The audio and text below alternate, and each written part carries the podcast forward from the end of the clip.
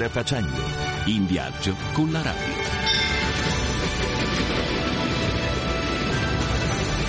On the road. En voyage. Reisen. Viajando. Strada facendo.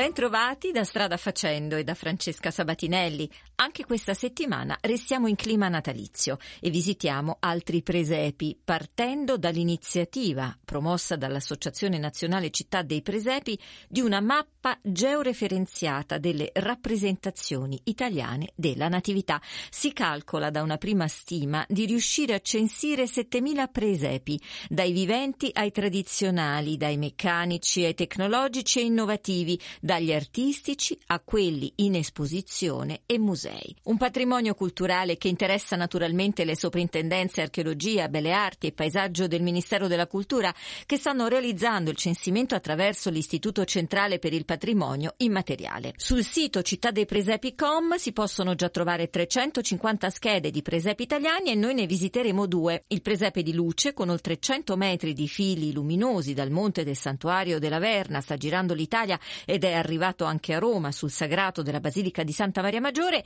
e il presepe vivente lungo fiume di Pescia, i cui figuranti per celebrare gli 800 anni del primo presepe di San Francesco a Greccio sfilano per il secondo avvento a Roma in via Merulana insieme a più di 2000 volontari in costume da tutti i presepi viventi d'Italia. Ma è tempo di dare la parola ad Alessandro Di Bussolo. Raggiungiamo al telefono a San Miniato, in provincia di Pisa, dove vive il coordinatore dell'Associazione Nazionale Città dei Presepi, Fabrizio Mandorlini, che è uno scrittore e titolare di una piccola casa editrice tipografica. Ben trovato Fabrizio e grazie del tempo che ci dedica. Grazie a voi. Che cos'è e cosa diventerà la mappa georeferenziata del mondo presepiale italiano?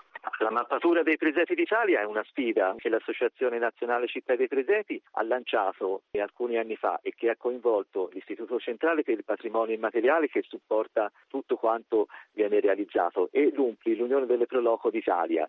In questa maniera cerchiamo di dare una risposta. Quanti sono e dove sono i presepi in Italia? Perché comunque l'Italia è una terra di presepi, ogni paese riesce in qualche modo a esprimere qualcosa di qualità in termini presepiali, sia che sia un presepe vivente, un'esposizione presepiale oppure un presepe meccanizzato o un presepe artistico. L'obiettivo che ci proponiamo è quello di raccontare in maniera diversa l'Italia, mettendo in rete tutto questo patrimonio identitario e che possa essere anche uno strumento per viaggiare, per conoscere attraverso i presepi non solo il volto della natività ai giorni nostri, ma anche valorizzare aspetti che hanno a che fare con l'arte, che hanno a che fare con eh, la fede e perché no anche la gastronomia. Puntate, insomma, arrivare ai 6.000, quasi 7.000 è una stima eh, presepi italiani. Com'è nata l'idea di questa mappatura? Per una necessità, perché da tantissime parti ci sollecitavano per cercare di capire quali erano le caratteristiche di presepi di un paese, di una regione o di una realtà ben definita. Tutto questo materiale di fatto non esiste. E allora bisognava iniziare a investigare.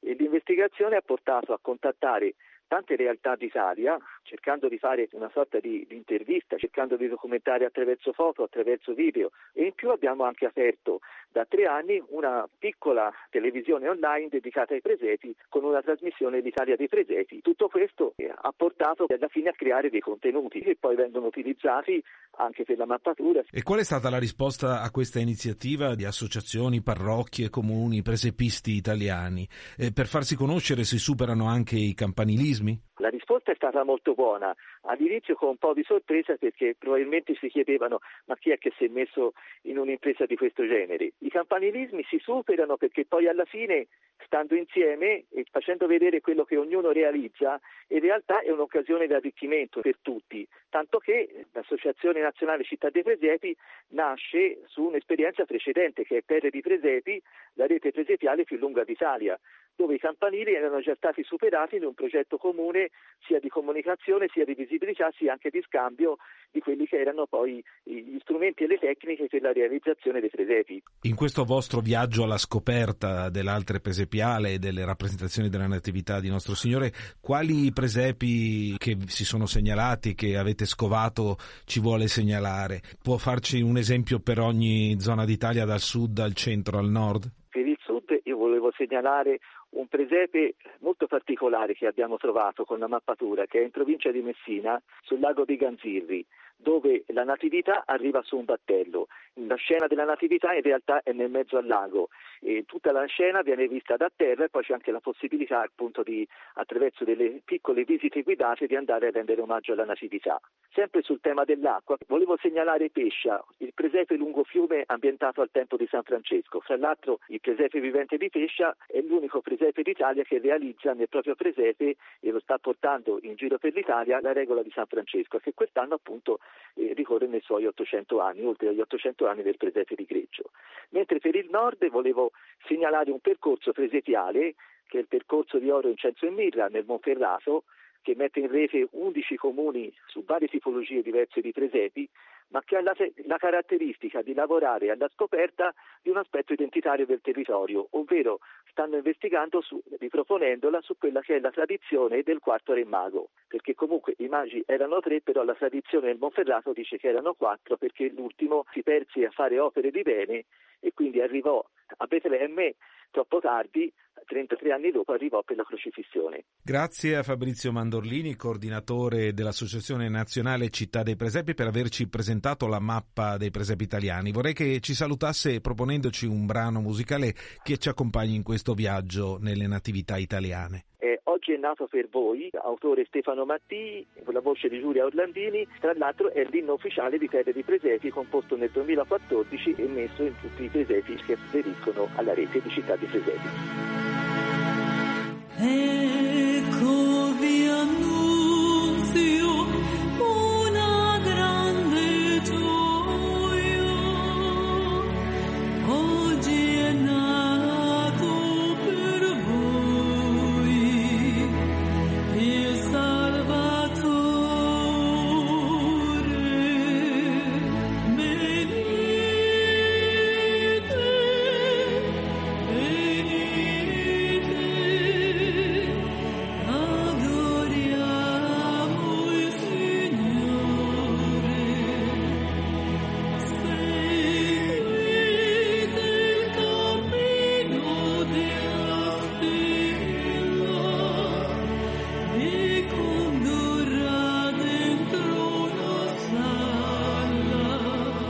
ora il nostro ospite è proprio l'autore del brano appena ascoltato, Stefano Mattii, prese pista per passione, così si descrive lui stesso, che da qualche anno sta portando avanti un'iniziativa del tutto originale, un modo nuovo di presentare il presepe fatto di luce. Stefano, ben trovato, grazie per essere con noi.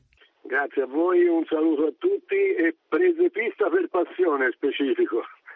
Bene, ancora meglio, credo. Prese pista per passione che eh, ha creato una squadra mettendo insieme elettricisti, falegnami e creativi. Per quale progetto, Stefano? Noi eh, ci siamo inventati qui eh, al nostro paese, a Castelfiorentino, nel periodo del Covid, ci siamo inventati questo presepe di luce sulla collina del paese per dare il segno del Natale in un brutto periodo nel quale non potevamo fare diversamente. E però poi è andata avanti quest'idea, quindi vuol dire che insomma ha preso. Eh, l'idea è andata avanti perché l'abbiamo pubblicata sui social, poi sinceramente ci abbiamo preso molta passione anche noi perché eh, gli anni successivi anche al nostro paese abbiamo cercato di ingrandirlo e di occupare l'intera collina. I social hanno fatto da grande cassa di risonanza e siamo stati chiamati a, a esportare questa nostra idea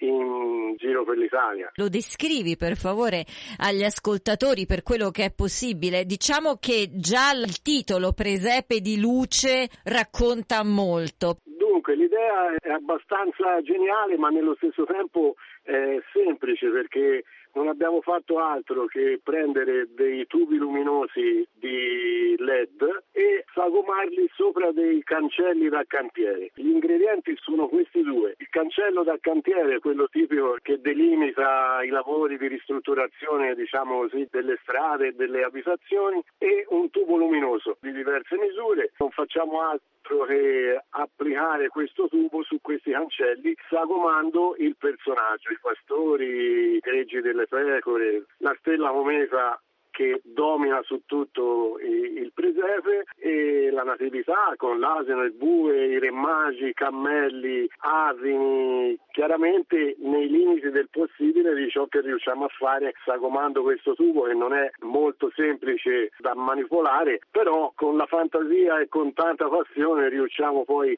a ottenere un effetto che veramente quando comincia a far buio è un effetto veramente veramente imponente. Diciamo che è una luminaria alternativa, il presepe è già luce di suo, noi cerchiamo di darne ancora di più per quanto è possibile perché se consideriamo che un presepe come quello sulla nostra collina è realizzato con oltre un chilometro di tubo luminoso fa tanta luce, proprio un impatto veramente forte. Non si può un attimo non pensare al consumo consumo fortunatamente, essendo tutta luce a LED, è veramente relativo. Anche se l'impatto è forte, in realtà poi arriviamo alla lettura del contatore e non ci facciamo la festa perché veramente con il LED riusciamo a mantenere i costi anche da questo punto di vista. Stefano, dicevamo, nasce a Castelfiorentino, ma in questi anni, pochi anni, la fama ha oltrepassato i confini della Toscana. Gli inviti sono fioccati da diversi luoghi dell'Italia e quindi oggi dove siete? Oggi siamo oltre che nel nostro paese, nella Repubblica di San Marino. Abbiamo realizzato un presepe proprio sul, su un palazzo addirittura della Repubblica di San Marino che è visibile all'arrivo della funicolare. E poi abbiamo realizzato per la seconda volta perché è già il secondo anno consecutivo un presepe veramente veramente importante per la vastità del luogo alla Basilica Papale di Santa Maria Maggiore a Roma, è proprio sulla scalinata della piazza dell'Esquilino. Andremo in settimana nella nostra Garfagnana in Toscana, chiaramente c'è anche un problema di referibilità del tubo, noi siamo diventati azionisti di maggioranza delle ditte che lo producono, ma a volte non ce la fanno proprio a starci dietro perché si parla di chilometri, però piano piano anche le ditte si abitueranno ai nostri ordini se continuiamo così. A conclusione dell'intervista Stefano Stefano Matti, ti chiederei di invitare i nostri ascoltatori a visitare il presepe di luce, chi è a Roma a Roma, chi è a San Marino a San Marino, invece chi vuole fare un viaggetto addirittura ad arrivare a Castelfiorentino credo che valga la pena di venire a vederli perché è una cosa un po' diversa dal solito, è un modo diciamo così alternativo di rappresentare il presepe, è veramente d'impatto. I visitatori vedo che comunque si divertono a riconoscere i personaggi, cioè cerchiamo proprio di rappresentare con questo tubo e quelli che poi sono in realtà i personaggi classici del presepe. Poi quest'anno abbiamo aggiunto addirittura un piccolo accorgimento che si è rivelato veramente azzeccato, che evidenzia proprio la natività, cioè nei personaggi di Giuseppe, Maria e il bambino abbiamo aggiunto un filo di luci colorato, lampeggiante, nel lampeggio della, della luce sembra addirittura che i personaggi si muovano e quindi è una cosa veramente, veramente particolare. Ci risponde dal suo studio di Pescia, dove è agente immobiliare, Nicola Gentili, presidente dell'Officina delle Arti, l'associazione che nel 2006 ha iniziato l'avventura del presepe vivente lungo fiume nella cittadina medievale in provincia di Pistoia, che prende il nome proprio dal suo fiume. Grazie Nicola di essere con noi oggi per parlare del presepe vivente di Pescia. Salve a tutti, ben trovati. Qual è la caratteristica del vostro presepe che lo differenzia dagli altri presepi viventi in Italia? L'idea è stata quella di realizzare questo presepe forse come il Santo Francesco lo avrebbe voluto, quindi in mezzo alla natura e approfittiamo della presenza di un bellissimo centro naturale, il lungofiume di Pescia, che ben si presta a questa realizzazione che è lunga circa un chilometro e mezzo e si snoda proprio a due passi dal centro storico con tutta una serie di scene molto particolari, ma la particolarità è anche, secondo noi, nella realizzazione.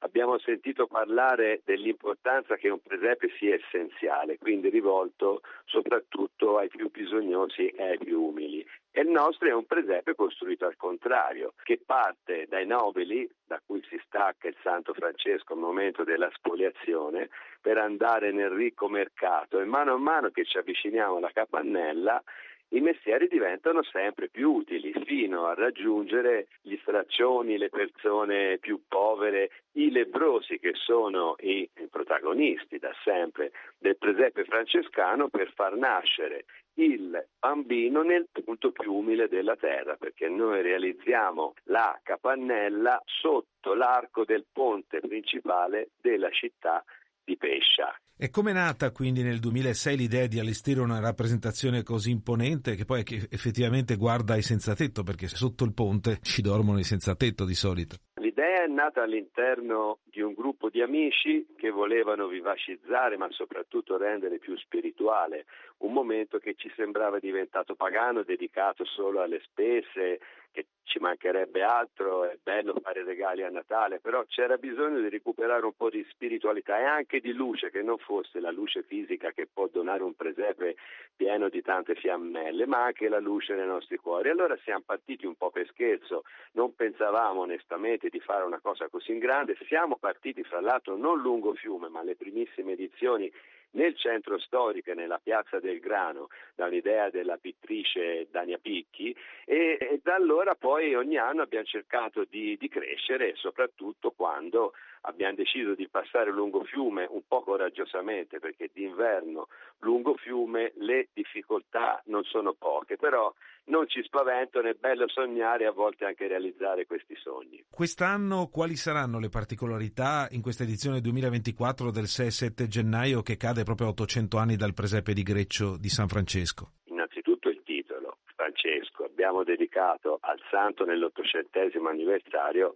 ma anche al nostro Papa che stimiamo e adoriamo. Le novità innanzitutto prendiamo per la prima volta le due sponde del fiume in un percorso unico obbligato che lo percorre su tre livelli. Aumentiamo le scene dando importanza sia al momento della spoliazione sia per esempio all'incontro di Francesco con Chiara perché ci sembrava giusto in questo momento anche di difficoltà del mondo femminile valorizzare la figura femminile di Chiara e soprattutto di rappresentare tante scene in più, soprattutto anche didattiche. Avremo degli accampamenti che si dedicheranno alla cura dei più piccoli insegnando i mestieri, ma anche dei più grandi, valorizzando i mestieri che nel Medioevo si facevano. Cerchiamo, fra l'altro, di allietare con eh, della gastronomia del periodo medievale anche la presenza a pesce, speriamo di tanti turisti come l'ultima edizione che ha superato le 6.000 presenze in un giorno unico. La novità di quest'anno sarà anche poi la possibilità di ammirare, girando per la cittadina, 50 presepi in carriola. Come nasce questa nuova iniziativa? Nasce da un'idea anche di Dania Picchi. Il presepe in carriola permette in uscita dal presepe con un finale luminoso che dedicheremo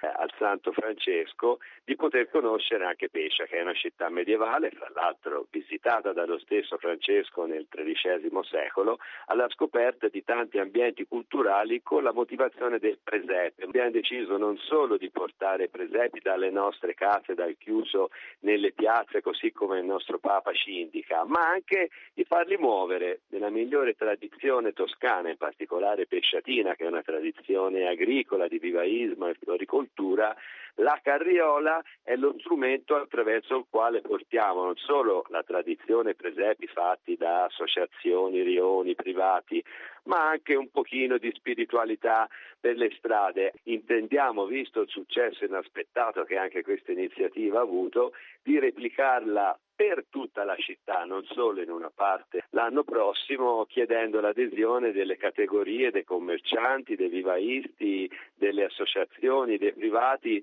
e sembra che ci sia una grande risposta inaspettatamente da una città che spesso invece sull'argomento è anche abbastanza più pacata. Per questa puntata è tutto. In redazione Alessandro Di Bussolo da Francesca Sabatinelli. Un buon fine settimana a tutti voi e appuntamento a sabato prossimo con Strada Facendo. Strada Facendo, in viaggio con la radio.